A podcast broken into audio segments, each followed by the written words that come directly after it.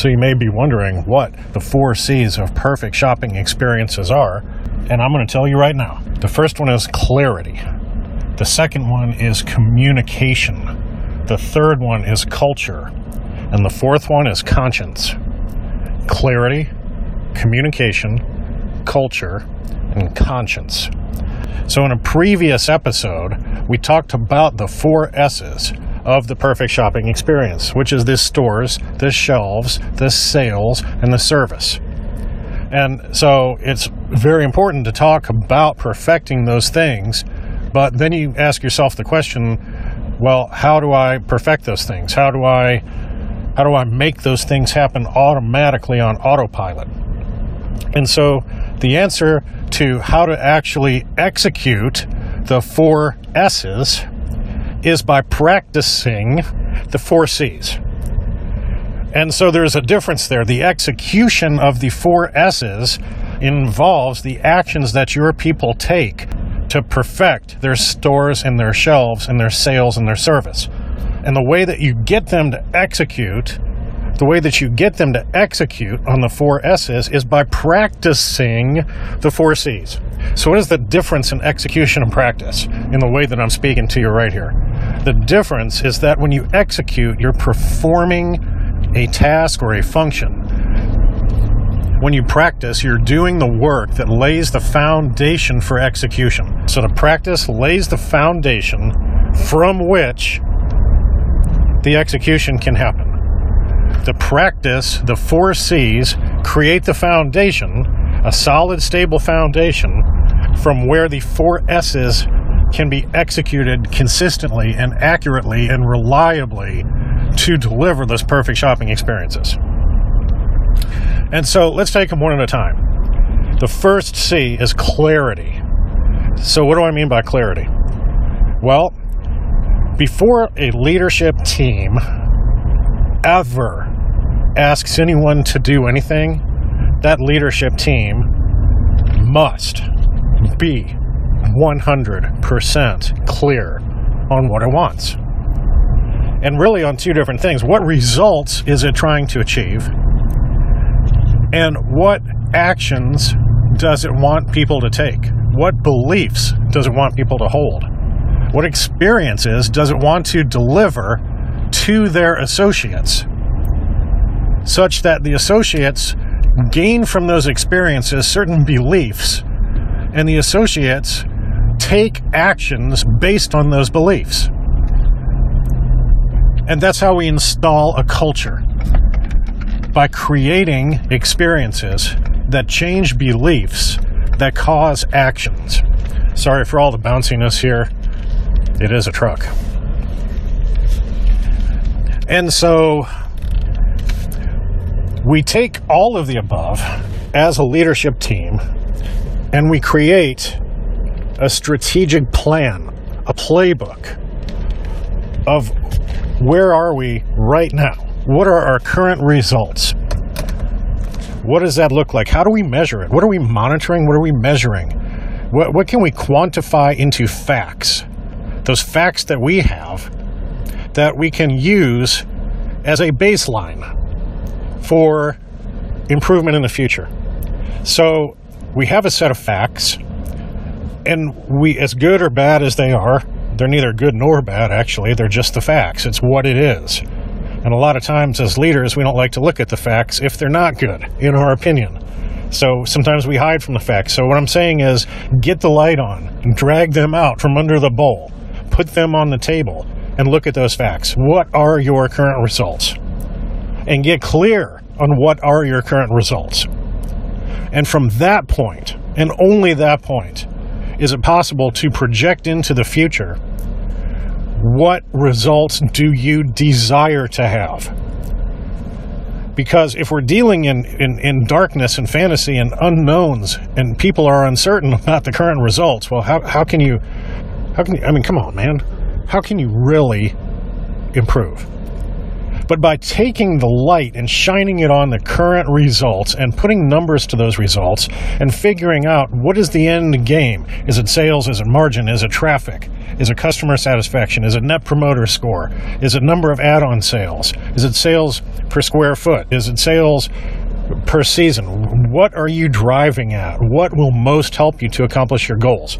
And by the way, part of clarity is what are your goals? And your goals cannot be to make more money. Your goals must be personal. Those goals must touch you personally and, and, and stir emotions. Is it to provide for your family, to provide a retirement for your family, to provide for them, and, and, God forbid the event something happens to you? Is it so you can take more vacations? Is it so you can spend more time at home? Is it so you can get your kid the piano lessons they've been asking for? Because if, if it's not that personal to you, if it's not something that you want so bad, it's just really not worth the effort to get your margin from 26% to 28%. I mean, really, who cares?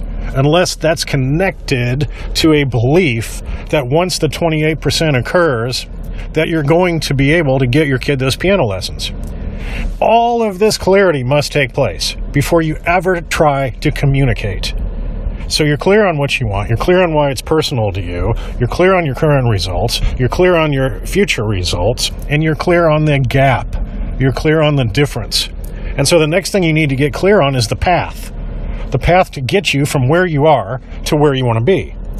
And when you achieve clarity of the path, then and only then should you communicate anything to your retail associates as far as how you want them to act, as far as what you want them to believe, as far as the experiences you want to lead them to. And the reason for that is if you communicate mixed messages, they're not going to do anything. It's going to result in chaos. If you communicate the wrong messages, you're going to take probably one of your highest expenses, your, your payroll expense, and you're going to shoot yourself in the foot with it because you're going to pay these people to do something that's counterproductive to the goals you're trying to achieve.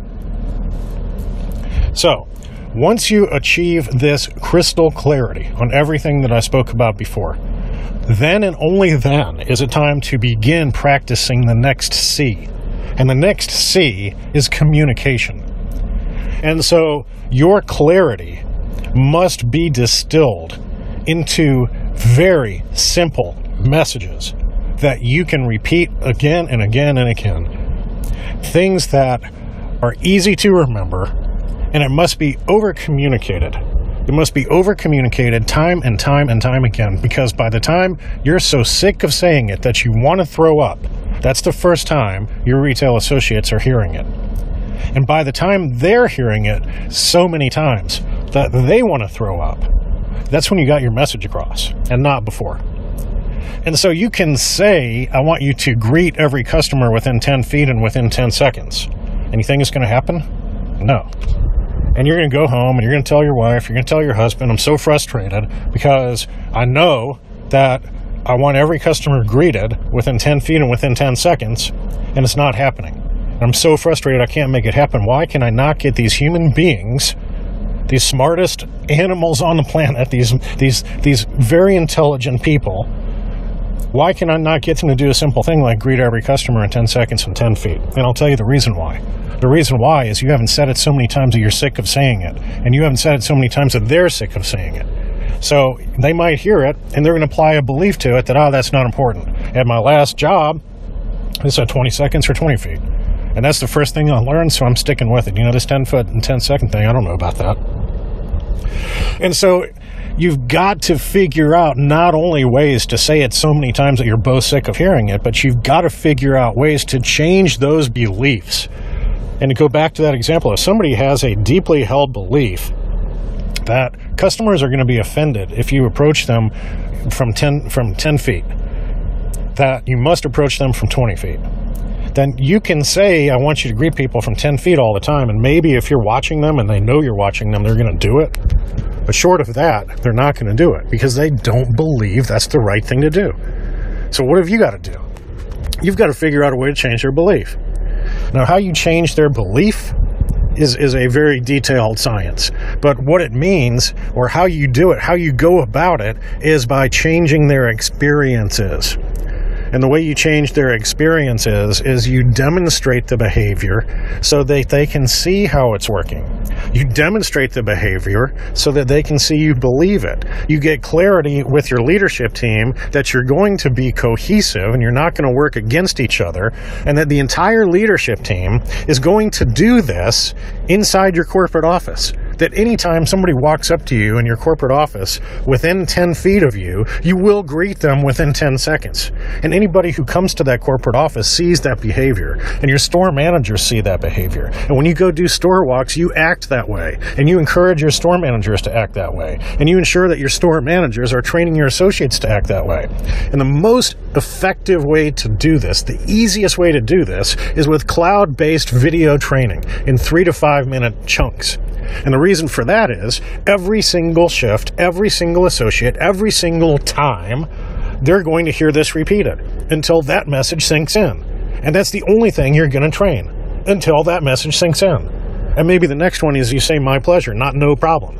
My goodness, no, are, are, you kidding me? It better not be a problem. I'm paying you my money and, and you're acting like you did me a favor. You did not do me a favor when I come into your store and I buy something. I did you a favor. So when I say thank you for doing you a favor, I do not expect to hear no problem. I expect to hear my pleasure. And so you train that and you train that and you create that experience and you over communicate that. And so really what we're doing here is we're building a culture. And that's the third C is the culture. And so the culture is a culture of accountability, not the kind of accountability that, oh my gosh, I'm in trouble because I didn't front and face, I'm going to get reprimanded or disciplined. So it wasn't me who did it, it was Johnny. Or it wasn't me, it was because of the weather. Or it wasn't me, it was because we had a rush. Or it wasn't me, it was because we were down on staff. That's not the kind of accountability that I'm talking about. The kind of the kind of accountability that I'm talking about right now is the kind of accountability where you take it upon yourself and you say to yourself, that needs to be fronted and faced.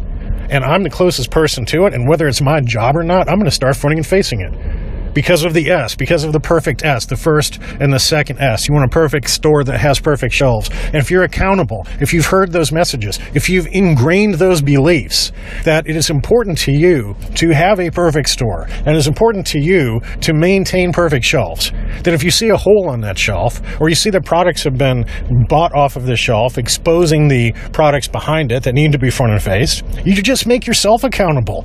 You don't wait for somebody to tell you to do it, you fix it. You it, you solve it, you do it, you own it, you fix it. And so to build that culture, you need a list of fundamentals. And I'll tell you how to make the list of fundamentals. It's really easy. Sit down with a legal pad and write out the top 20 to 30 to 40 things that piss you off inside your stores. That piss you off inside your stores. Every time you walk in a store and you see it, you're like, mm, again? How many times do I have to say? Keep it front and face. Keep the displays full. Keep the expired product out of the the frozen case. Keep the rounders full. I mean, keep keep the jewelry case full. Right? Keep the fingerprints off the jewelry case. Whatever it is. These 20 or 30 or 40 or maybe even 52. How about 52? Because we're going to talk about a weekly thing here. Come up with a list of 52 things that are consistently being done incorrectly in your stores and then take that list and turn it into a list of fundamentals. And we're going to call this the fundamental of the week. And then for each one of these fundamentals, you're going to write a little essay. What you're going to do is you're going to say, Fundamental number one keep the fingerprints off, or it's important to keep a sparkling jewelry case. And so, what does that mean? Well, that means we keep all the fingerprints off, we keep all the, the dust off, we keep all the smears that people put on it. We're careful not to mess it up ourselves, but not so careful that we're going to make customers feel uncomfortable because they're going to touch it and it's a part of doing business and we're going to be happy that they're they're touching it because if they don't, then we're not going to have a job, right? So the customers can put their fingers all over it and that's fine. We don't do that. And the minute the customer leaves, if there's not another customer to take care of, we're out with the Windex and the paper towels and we're getting the fingerprints off the case. Okay, so why do we do that? We always have to communicate the why. Why do we do that? Well, the reason that we do that is when the next customer comes up, if the case is all junked up with with sneeze and drool and fingerprints or whatever, well, they're not going to stop and want to look at any jewelry. They want to see a beautiful, brand new, sparkling jewelry case. Okay? So then the next piece that you're going to write is you're going to write what does it look like when we get this right? And so, what does it look like? Well, it looks like somebody who's walking by the jewelry case is very attracted by all the beautiful, sparkling jewelry that we went to all the time, trouble, and expense to buy that expensive case, buy the expensive lighting, buy the expensive displays, and set all of those products in there so that they would catch their eye. And, and they will be attracted and they will stop. And when they stop, they will be more likely to buy. And we can engage them, we can approach them, we can we can we can start on our seven steps of the retail sale. So the case itself becomes a magnet that draws people towards a high margined item. And therefore, when we keep it clean, our sales go up. And so the thing to remember is we're always trying to get sales, we're always trying to get margin, we're always trying to get traffic, we're always trying to get conversions. And the cleaner we keep that jewelry case, the more it goes into those goals. The more it enables those goals, the more it fuels those goals. And so then the next piece that you're going to write is you're going to write what does it look like when we get it wrong. Okay, so what does it look like when you get it wrong? Well, people walk by and they see a filthy jewelry case. And by the way, it doesn't take a lot for people to, to label it filthy. A few fingerprints, a few smudges, somebody's trash. And they're going to walk, they're, they're not stopping there. That's disgusting. And they're going to move on. And so when they move on, what happens? All the money that we spent to buy the expensive case, all the money that we spent to buy the expensive lights, all the money that we spent to buy the expensive displays, and all the money that we spent stocking that case and staffing that counter are lost because we're not going to be getting the sales that we would have otherwise. And so we're always trying to get this margin and this basket and, and, and the conversions and the traffic. And when we do not keep this case clean, that works against all of those goals. And so now you can see why it's so important. Okay, so you picked that as the fundamental of the week, and what do you do? You launched that into your video drip training system so that every shift, every time, every associate is about to hit the floor, they spend three minutes hearing what I just said, or what you just said, or what whoever just said. And they hear it over and over and over, and they hear it five times. They're required to listen to it five times. You might change your email signature to remember to keep the jewelry case clean. Every time you have like a sales meeting or, or you have a role playing session, you do have role playing sessions, right? You do pull your associates into your back room and role play with them, right? If you don't, that's coming in a future podcast. Whenever you talk to your associates, you remind them, especially if they're the ones who uh, are responsible for keeping the jewelry case clean, you remind them that that jewelry case must be clean. And so you do that and you do that and you do that. And, and by the time you get to the end of the year, you've you've talked about things like teamwork and you've talked about things like help you know solving the entire problem to make a sale and you've talked about the importance of traffic and basket and margin You've talked about the importance of see it, solve it, own it, do it. You've talked about the importance of, of, of, accountability, of being accountable to yourself, to your associate, to your to your peers, to your store, to your company, and to your customers. And so what happens is the culture begins to change because these experiences are changing the beliefs and the beliefs are changing the actions. And all of a sudden, just like in any other social and social environment, there are certain actions that are good that make you part of the group and make you feel comfortable and welcome. And there are other actions or lack of actions that make you feel bad and that makes you not part of the group or not welcome in the group. And over time, what you find out is that your culture attracts and retains the right people and encourages those who don't fit to self select out. And the number of people who you're hiring who, who succeed goes up, and the number of people you're hiring who fail goes down. And of those who fail, the number that you actually have to fire goes down dramatically because before it gets to that point, they've already figured out they don't fit in a culture that says if you've got time to lean, you've got time to clean.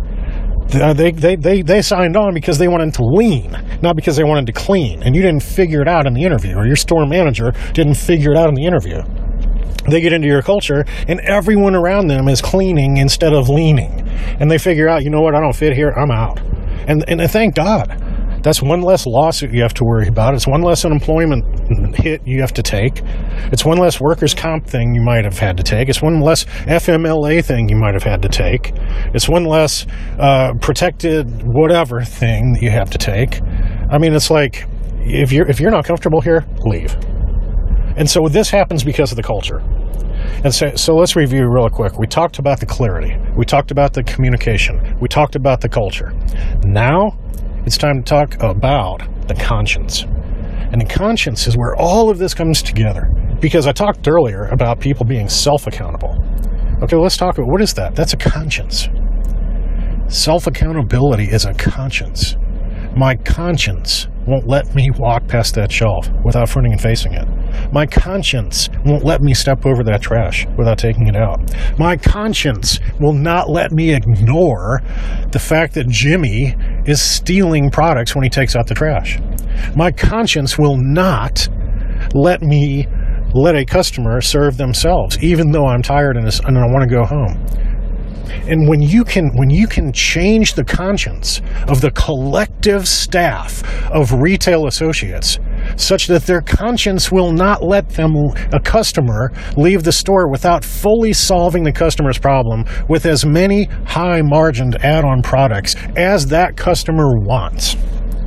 When you can change the conscience so that an associate will not step over something dangerous in your store, will not let expired meats, and in your case, will not let fingerprints remain on that glass. Then you have created a system that will enable you to not have to spend all your time walking your stores and saying the same things to people who are never going to change. Because you know what? You don't need to change them because you did the work. You did the work. And what is the work? It's the practice of the four C's. And so they did change. And so now when you walk your stores, they're right. Now when you walk your stores, there's no list of 52 things that are that are pissing you off. There, there's going to be a short list. I'm, you know, it, it, life is not perfect and things are still going to go wrong. But the, the dramatic difference in how short that list is will astound you. It will astound you. But you have to do the work. You have to do the work. You have to do the work. You have to practice the four C's. And you have to practice the four C's as the foundation of delivering the four S's. You have to practice clarity and communication and culture and conscience in order to pull off the stores, the shelves, the sales, and the service. Let me say that again. You have to practice every day the clarity and the communication and the culture and the conscience in order to pull off the stores, the shelves, the sales, and the service. And what does that get you? Perfect shopping experience. Consistently perfect shopping experiences. And what does consistently perfect shopping experiences get you? It gets you increasing traffic, increasing conversions, increasing basket, increasing margin. And what do those things get you? Increasing time with your family, increasing income, increasing retirement, increasing vacations, increasing money left over at the end of the month. Well, that's all I got for you today. I'm back at the office. I'm going to go help some more people get and keep every store perfect.